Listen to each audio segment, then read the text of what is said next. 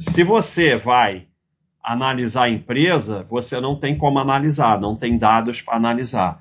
Então você está indo no escuro. Se você vai na sardinhagem de preço, aí é burrice maior ainda. Porque veja que o retorno é péssimo. Bastter ponto com, mais de vinte anos de educação financeira e investimentos. Então temos aí cento e oito empresas recentes, ou relativamente recentes, na nossa bolsinha. Então tem aparecido muito essa questão de I P O e o pessoal fica muito, muito animado com as I P Os e tal, vai bombar, não sei o que lá, as corretoras induzem todo mundo a entrar, não sei o que, criam aquele FOMO, né? E, e a primeira coisa é a seguinte, né? Você vai sempre poder comprar a empresa, então comprar na I P O é uma coisa totalmente histérica, né? E, porque parece que só vai vender naquele dia, né? E aí, obviamente, todo mundo influenciado por preço, infelizmente, né? Quando vocês deveriam só ser sócio de empresa boa e nem olhar preço. Mas no I P O, olhar ainda é uma burrice dupla, porque a questão do preço é péssima, né? Eu vou mostrar primeiro alguns dados aqui, ó. Então esse aqui é dos Estados Unidos, né? Um estudo entre mil novecentos e oitenta e dois mil e dezesseis, retornos nos primeiros anos, a, a partir do primeiro do fechamento do preço do primeiro dia, né? A maioria teve um retorno de cinquenta por cento negativo, né? A grande maioria, três mil duzentos e quarenta e seis, lá os números são bem maiores.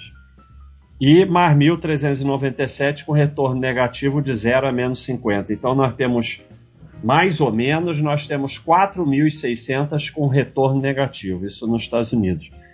E mesmo com retorno positivo, nós estamos botando aqui trinta e seis anos, então até aqui não é nada demais. Então nós vamos ter aqui uma minoria de, com retorno razoável é, de... Quatro, nós, quanto era? Uns sete mil e seiscentos? Não chega a dez por cento, umas cinco por cento mais ou menos. E explodiu mesmo nove, né? Em sete mil seiscentos e nove. Mais onze, vamos dizer, umas vinte explodiram. Que é assim, tipo loteria, né? Alguma você vai acertar, né? Se você sair chutando para quanto é lado, você vai acertar. Mas eu sempre falo aqui que eu, eu, eu fiz a live toda aqui no papel, é, mas eu não entendo minha letra, não adianta para nada. A gente, a única coisa que a gente pode fazer é colocar as chances a nosso favor. Quando você entra numa I P O, você está colocando as chances contra você. E além do mais, você está sendo extremamente responsável com o seu dinheiro. Por quê? Porque o primeiro critério para ser sócio de uma empresa é lucro consistente. O que, que é lucro consistente? É ter lucro há muitos anos. Independente de outras formas que você classifique lucro consistente, a primeira dela é ter lucro há muitos anos. Eu uso oito anos, alguns usam seis, não sei o quê, porque se da empresa continuar tendo lucro baseado no, no histórico de lucro. Então, mais de vinte e um anos de lucro, dezesseis a vinte, onze a quinze. Isso aqui, esse é um gráfico feito com dados reais e que vai sendo atualizado de acordo com os balanços que vão entrando aqui no sistema da Bastter ponto com. Então, são dados reais. Quando você chega a um a cinco anos de lucro, a chance de continuar tendo lucro já cai expressivamente. Se a gente quebrasse um a cinco, a gente ia ver que esse setenta e seis por cento é uma média e que cinco é melhor que quatro, que é melhor que três, que é melhor que dois, que é melhor que um. Então, você não tem histórico de lucro. Aqui é prejuízo, a chance de ter lucro é muito baixa nas empresas que têm prejuízo. Então, você, independente de qualquer estudo que você faça, você está abrindo mão do dado mais importante, que é anos de lucro. não tem como ela ter anos de lucro porque ela acabou de entrar na Bolsa. Aí você vai dizer, ah, mas ela tem balanço antes da Bolsa. Isso não interessa, ela não era S A, não são balanços auditados, não tem valor nenhum. É, a gente tem aqui um, um, um quadro do Brasil, né, de dois mil e seis a dois mil e dezesseis, mas é o que nós temos. E aí você vê que o IBOV, a gente já mostrou para vocês, que esse aqui é mais escurinho, ele é um índice péssimo, né? Tanto que ele perde por C D I, e a gente já mostrou diversas vezes que uma carteira de empresas com lucro consistente ganha disparado do C D I.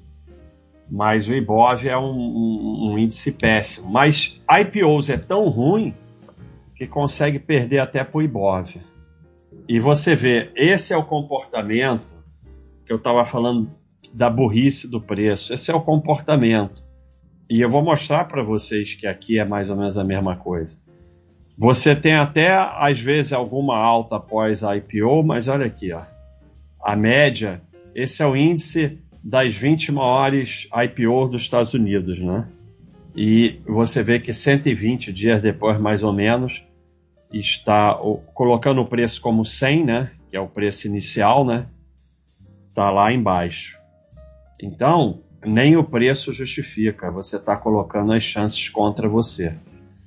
Aí a gente vai aqui, ó. Agora nós temos esse estudo de variação histórica. Obviamente, a gente tem dado só de cinco anos, porque são I P Os. Então não tem como comparar com vinte e cinco anos, vinte anos, quinze anos, porque são I P Os. A média das empresas é, mais antigas, com mais de dez anos, nos últimos cinco anos, é cento e cinquenta e sete por cento. As com cinco a dez anos, menos vinte e três por cento. E as com menos de cinco anos, menos sessenta e dois por cento. E o IBOV, que não é grandes coisas, quarenta e seis por cento. Então elas perdem disparado do IBOV. É o que eu falei, você está colocando as chances contra você quando você entra em I P O. Ah, você é o gênio que vai escolher as I P Os que vão explodir aquelas meio por cento. Então você está bilionário em Luxemburgo, porque Mônaco já era, o negócio agora é Luxemburgo, e você não está assistindo aqui a minha live. Se você vai analisar empresas, você não pode entrar em I P O porque não tem como analisar. Você não tem dados para analisar, e tem um dado grave que muitas vezes a I P O distorce os dados. Mesmo dados futuros podem ser distorcidos pela entrada de dinheiro da I P O. A Tecnos é um, Tecnos é um caso em que, quando fez a I P O, os dados pareciam muito bons, mas estavam obviamente distorcidos pelas, pela I P O. Depois o lucro foi lá para baixo é, e voltou ao que era antes da I P O. Por quê? Porque não só há distorções de preço, mas há distorções de lucro, porque entra aquele dinheirão para a empresa da I P O e há formas de você distorcer os balanços com isso. Não é uma distorção do balanço, porque o dinheiro entrou de verdade, mas não é um dinheiro operacional da empresa. E aí aquele dinheiro não vai continuar entrando, porque ele só entra na I P O. Às vezes a empresa faz outras ofertas e até faz novo dinheiro. E aí depois ela foi indo para a realidade dela e o lucro só caiu. Se você vai analisar a empresa, você não tem como analisar, não tem dados para analisar. Então você está indo no escuro. Se você vai na sardinhagem de preço, aí é burrice maior ainda. Porque veja que o retorno é péssimo. Menos sessenta e dois por cento das menos de cinco anos, menos vinte e três por cento das cinco a dez anos. O IBOV fez quarenta e seis por cento. E as empresas mais antigas, cento e cinquenta e sete. Por quê? Porque essas daqui contaminam. Você vai tirar uma média ponderada aqui e vai chegar... Mais ou menos não é isso que vai ser o IBOV, na verdade, né? O IBOV é um índice péssimo, mal feito, não, não é média ponderada. Antes o IBOV fosse assim, soma de tudo, média ponderada, não seria tão ruim. Por que que você procura lucro consistente, né? Aqui no, você procura aqui, ficar aqui. Por quê?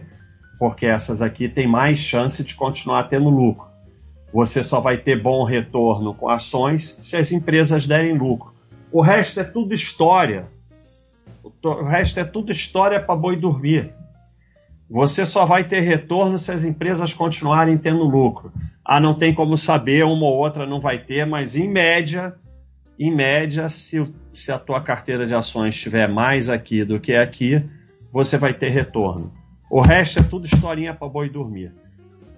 Pode fazer a análise que você quiser de empresas. Se não der lucro, esquece. Você não vai acertar as exceções. A maioria das exceções, a cotação de Zaba, como eu mostrei, a Pets e mais outras, apesar de pare... a Intelbras, apesar de parecer uma empresa boa, a cotação de Zaba, por quê? O fato de ser uma empresa boa não quer dizer que vale o que eles estão pedindo na I P O. Você tem um, um carro bom aí, vamos dizer, um R A V quatro. Você tem um R A V quatro dois mil e vinte. É um belo carro. Aí você quer um milhão nele. Não é porque é um bom carro que vale um milhão. Então, não é que porque é empresa boa que ela vale mais do que ela vale. Aí que acontece? O mercado depois bota no lugar. Você não tem como analisar. Você tem que esperar um ano, dois anos, três anos, quatro anos. E se uma empresa faz diferença na sua vida, se você tem FOMO, quer dar cacetada, você está no lugar errado. Você vai perder. Então, tanto faz. É simples. Pega esse gráfico aqui. Eu não olho empresa que tem menos que oito anos de lucro. Você quer botar cinco, seis, tá bom. Mas menos que isso não dá. Porque ainda tem muita distorção. Então, para mim, tanto faz se é I P O ou não. Porque eu não vou ter como entrar em I P O, porque eu quero oito anos de lucro. Tá com oito anos de lucro, aí a gente começa a olhar com mais carinho, mais atenção.